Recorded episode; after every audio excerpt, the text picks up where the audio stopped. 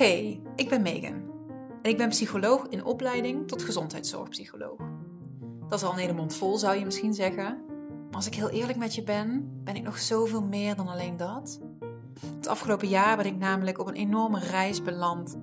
Vol persoonlijke groei, spiritualiteit, zelfliefde, de whole shebang. En dat is soms best ingewikkeld met al dat evidence-based gedoe in de GGZ. In deze podcast neem ik je daarom mee op mijn pad. Het pad terug van denken en doen naar voelen en weten. Van perfectionistische controlfreak zijn naar misschien toch wel die intuïtieve powervrouw. Want weet je, ik wil niet meer binnen de lijntjes kleuren. Ik wil dansen met mijn ziel. Hallo, hallo, welkom terug bij een nieuwe podcast. En het is een laatje voor mij, relatief, want het is vijf voor negen. Ik ben onderweg van Eindhoven terug naar huis, want uh, we zijn met de opleidingsgroep lekker uit eten gegaan. Dit was officieel de laatste lesdag die we met de hele groep hadden. Hierna hebben we nog uh, een online vak, dus dan zien we elkaar niet live. En daarna heeft iedereen nog één of twee keuzevakken. En sommigen zijn zelfs al klaar met, uh, met het cursorisch gedeelte. Dus het gaat in één keer wel hard. Um, maar ik wil even met je delen wat ik vandaag heb ervaren. Want um, ja, het was wel even een mooi besef. We hadden een, uh, voor dit vak een, een, opdracht gekregen, best een uitgebreid uh, werkstuk wat we moesten maken. En vandaag werd dat in groepjes besproken, heel uitgebreid. En het idee was dat je je casus presenteerde en dat je daarna een soort van intervisie ging doen. Uh, dat de andere collega's hun gedachten bij deze casus, hun vragen en allemaal dat soort dingen gingen, uh, gingen delen. En dat je het er samen over ging hebben. Niet anders dan hoe het in een MBO gaat op het werk. Dus bijvoorbeeld, MBO betekent multidisciplinair overleg. Dus dat, dat, is een overleg waarin je een casus inbrengt en er samen over gaat nadenken. En um, als ik op het werk ben, tussen mijn collega's, die over het algemeen meer ervaring hebben dan ik.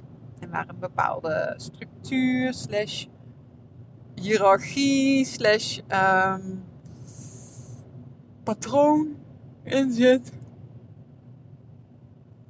En mijn rol in het patroon is dat ik uh, soms het best moeilijk kan vinden om vrijuit mee te denken met het verhaal wat ik een collega hoor te vertellen, hoor vertellen en, en simpelweg te delen wat er in mij opkomt. Ik uh, heb intussen wel wat meer een rol gepakt in de vorm van dat ik het MDO uh, een beetje voorzit en uh, structureer. Maar het inhoudelijk meedenken, dat is echt nog wel iets ja, wat ik lastig kan vinden. Maar vandaag zat ik in een klein groepje in zo'n opdrachtbespreking. En ik merkte dat ik moeiteloos, letterlijk, al mijn ideeën simpelweg deelde. En er was een moment, zo ergens halverwege de dag, dat ik daar heel bewust van werd. En dat ik dacht: Godverdomme, Megan, je gooit het er gewoon allemaal uit. Letterlijk alles wat ik dacht, durfde ik te zeggen. En af en toe met een stelligheid waar ik zelf van versteld stond. Wat ik oprecht in een MDO nog nooit heb gedurfd. Dus ik heb daar eventjes zo uh, low-key alvast een beetje over zitten nadenken. En ik doe het nu terwijl ik deze podcast opneem nog een keer. En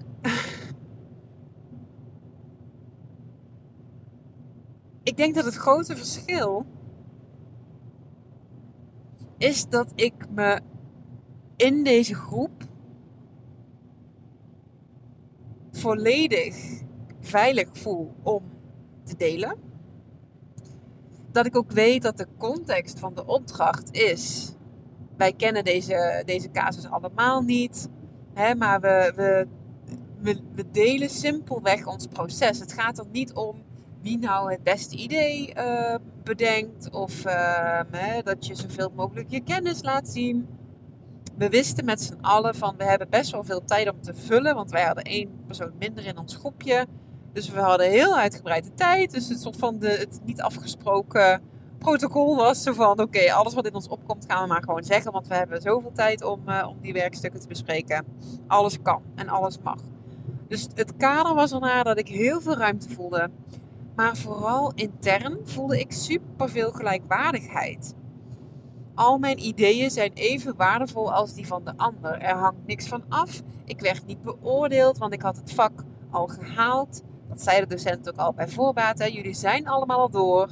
Dit is puur om nog van elkaar te leren en feedback te krijgen op je casus, zodat je daar nog mee verder kan. En ik, terwijl ik het nu allemaal zo hardop zeg, denk ik, maar Megan, wat is nou feitelijk het verschil met zo'n MDO? Want daar ben ik dus wel nog bang om iets te zeggen wat nergens op slaat. Daar voel ik wel de druk dat ik intelligente dingen moet zeggen. Daar ben ik dus wel bang om door de man te vallen. En terwijl ik het nu zeg, denk ik, maar wat is het verschil? Want ik hoor mezelf nu dingen zeggen over. Ehm,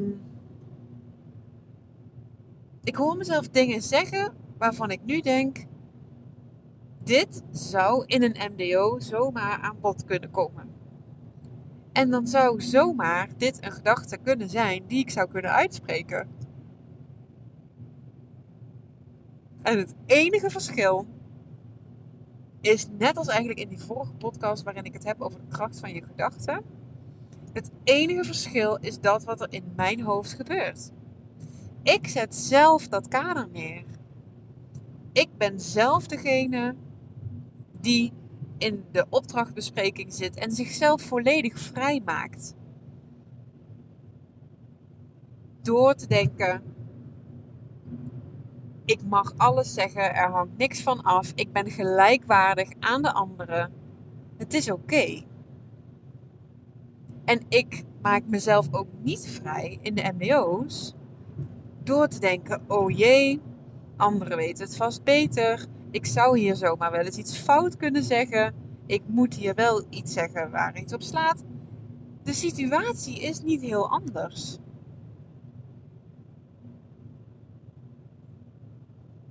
En ik ben, ik ben, ik ben trots om deze groei bij mezelf te voelen. Maar ik ben ook, ik merk dat ik ook heel erg zit te laten bezinken van, why do I keep doing this? En wat heb ik nodig vooral om mezelf wel vrij te gaan maken? Want weet je, ik ben er klaar mee. En ik weet dat het niet een knop is die ik kan omzetten en daarna is het patroon weg. Ik weet dat het daarvoor te diep zit, maar het slaat zo nergens op dat ik het nu, vandaag, in deze mate heb gedurfd.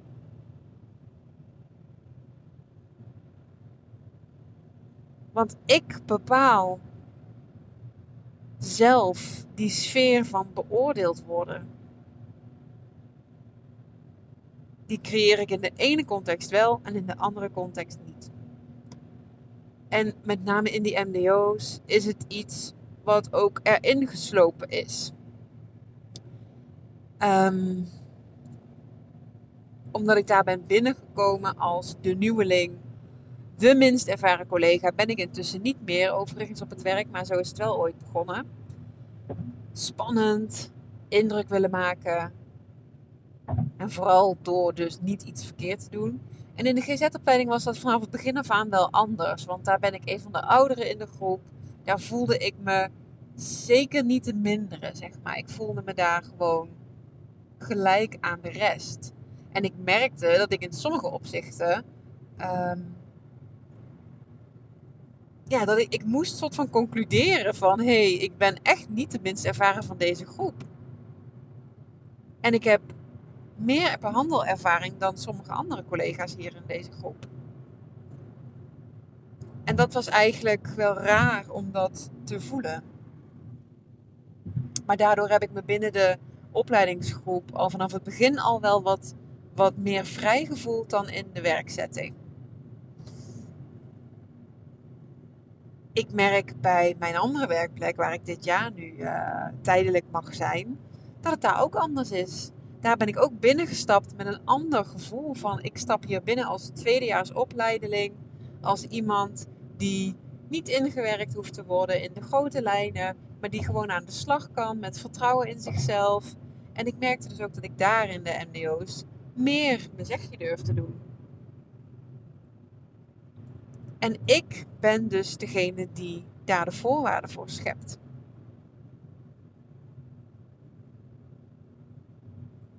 Tijdens de opleiding zijn er wel momenten waarop ik het wel spannend vind. En dat is uh, in rollenspellen. Met name voor grotere groepen. Dan gaat dus weer meteen dat script aan van... Oh jee, beoordeeld. Door de mand vallen, iets verkeerd zeggen. En ik maak mezelf dan dus niet meer vrij. Maar vandaag heb ik zo duidelijk ervaren dat ik het gewoon kan. En dat het ook oké is. Ik heb echt dingen best wel stellig gezegd. En er was niemand die zei: Nou, Megan, uh, dat is echt onzin wat je nou zegt. Of uh, daar ben ik het niet mee eens. Sterker nog, ik was degene die in één casusbespreking zei: Nou, ik vind dat jullie wel erg nu op het spoor zitten van dat deze cliënt degene is die bijna het slachtoffer is van de andere. Maar ik, ik zie dat anders. Ik vind juist dat die andere cliënt wat meer uh, toegesproken mag worden op haar verantwoordelijkheden binnen de relatie. Nou, eerlijk, zo uitgesproken zul je mij nooit horen. Nooit. En uh, er was vorige week donderdag een overleg waar ik bij zat, waarbij onze nieuwste collega um, ook heel uitgesproken iets zei. En ik merkte dat me dat echt half, nou choqueerde is een groot woord, maar dat ik echt zat te kijken zo van, oh, wat zeg jij nou? En dan niet zo van, jij zegt het fout, maar zij zei, zij gaf een analyse op een cliënt die ze dus, uh, waarbij ze één keer had meegekeken en het was zo'n uitgesproken analyse. Ze zei niet, ik denk dat het misschien dit is, maar ze zei, dit is gewoon dit. Heel overduidelijk en het werd even stil. En uh, de praktijkhouder, die was ook een beetje zo van, oh oké. En die zei, nou, dat is hele duidelijke taal. En uh, het is goed om je te profileren. dat was zijn reactie. Maar ik merkte dat dat echt een soort cultuurshock voor mij was. Dat iemand die er letterlijk voor de derde of vierde keer bij zit, nou misschien iets vaker, hè, dat hij zo duidelijk stelling inneemt. Maar vandaag heb ik dus hetzelfde gedaan en er gebeurde helemaal fucking niks. Natuurlijk gebeurde er helemaal fucking niks, want mijn angst is niet reëel. En in het slechtste geval zou iemand hebben gezegd vandaag. Nou, ik denk dat dat geen goede, um, geen goede zet zou zijn. Want dit en dit en dit. En dan zou ik ofwel kunnen zeggen, nou, daar heb je misschien wel een punt. Zo had ik er nog niet over nagedacht. Of ik zou kunnen zeggen, nou, ik zie dat anders. Nothing is gonna happen. Ik heb zelfs tegen de docent vandaag gezegd, die een beetje aan het aansturen was op Um, nou ja, ik had, ik had gesprekken gedaan met partner, cliënt en partner. Er waren ook kinderen binnen het gezin. En ik merkte dat de manier waarop ze haar vraag stelde van waarom heb je de kinderen niet meegenomen. Die manier van vraag stellen insinueerde een klein beetje van, nou ik vind dat je dat had moeten doen. En toen um, ging ik daarover nadenken en, toen, en ik wist niet precies nog mijn antwoord waarom. Maar ik zei, nou ik had het gevoel dat ik dat niet gelijk moest doen. Ik merk dat dat, ja, niet, dat ik daar niet een hele duidelijke argumentatie bij heb. Maar als ik er nu zo even over nadenk. En toen kwam een redenering vanzelf. Dan dan uh, denk ik dat absoluut de kinderen belangrijk zijn. Maar dat die stap op dit moment voor cliënt en haar partner nog te groot waren. En dat ik van mening was dat zij samen het fundament van het gezin vormen. En dat zij eerst nog wat werk te verrichten hadden ten aanzien van het inzicht in elkaar en de communicatie met elkaar. En dat het dan op een later moment mooi was om de kinderen erbij te halen. En ik stond daarachter en de docent gaf nog iets aan van, nou ja, hè, dat kan ook juist de drempel verhogen. En het zou juist in het kader van de taxatiefase, hè, dus het inventariseren, zou je juist de drempel kunnen verlagen. Ehm, en toen heb ik daar even over nagedacht. Ik moet even stoppen voor het picknickbusje. Dus ik was even aan het kijken van, nou, kom ik dan nou langs of niet? Maar het is wat krapjes, dus ik denk dat ik gewoon even blijf staan. Um, ik ben een beetje uit mijn verhaal, merk ik. Oh ja, um, en toen, toen nam ik het in overweging wat ze zei. En toen dacht ik, nou, het had inderdaad gekund dat ik uh, het op die manier had ingekaderd. Zeg nou, daar heb ik nog niet zo aan gedacht. Um, dat had misschien wel gekund, maar ik had er niet nu voor gekozen om gelijk een heel behandeltraject met de kinderen erbij te doen. Dus ik bleef ook nog bij mijn eigen standpunt. En er gebeurde gewoon helemaal niks. zeg ik nu zo quasi verbaasd. Maar nou, oprecht dat dat wel iets is waar ik... Waar bij mij gewoon heel veel spanning op zit. But I'm growing. En ik ben mezelf gewoon steeds meer aan het uitdagen om het te doen. En ik heb ook al vandaag een paar keer ook met groepsgenoten besproken. En vorige week trouwens ook, nu wij wat meer op die huizenjacht zijn dat ik dan laat vallen van, oh ja, een ander huis met een stuk grond. Daar zie ik wel een mooi retreatcentrumpje of een praktijk aan huis voor me. En meer hoef ik er ook niet over te zeggen, maar ik spreek het wel uit. Waar ik voorheen misschien wel daar wel iets op voelde zitten van, ja, maar ik word toch GZ-psycholoog, ik word toch geen uh, retreat-host. Uh, wordt dat wel geaccepteerd, tussen aanhalingstekens. En ik ben het nu maar gewoon aan het zeggen. En dus ook de ervaring aan het verzamelen dat het helemaal oké is. En dat is ook denk ik de enige manier om dit soort oude, oude shit te doorbreken. Is door jezelf te gaan dwingen. Als je eenmaal dus hebt onderzocht en geconcludeerd van... Nou, misschien is deze gedachte en die angst wel helemaal niet meer zo van toepassing. Om jezelf ook echt te gaan dwingen om het anders te doen. Je kan maar blijven denken. Maar uiteindelijk moet er ook wat gaan gebeuren. En uh, nou, dat wilde ik even met je delen. Dat ik daar dus vandaag een hele mooie succeservaring in had. Um, en even als ja, take-home message. Als jij dezelfde angst hebt als ik, hebt als ik om je uit te spreken. Nou, believe me, uh, in mijn ervaring tot nu toe van het mezelf uitspreken, gebeurt er niet zo heel veel.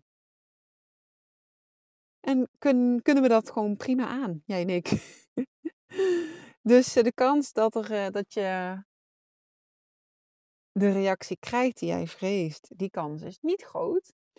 Um, punt 1.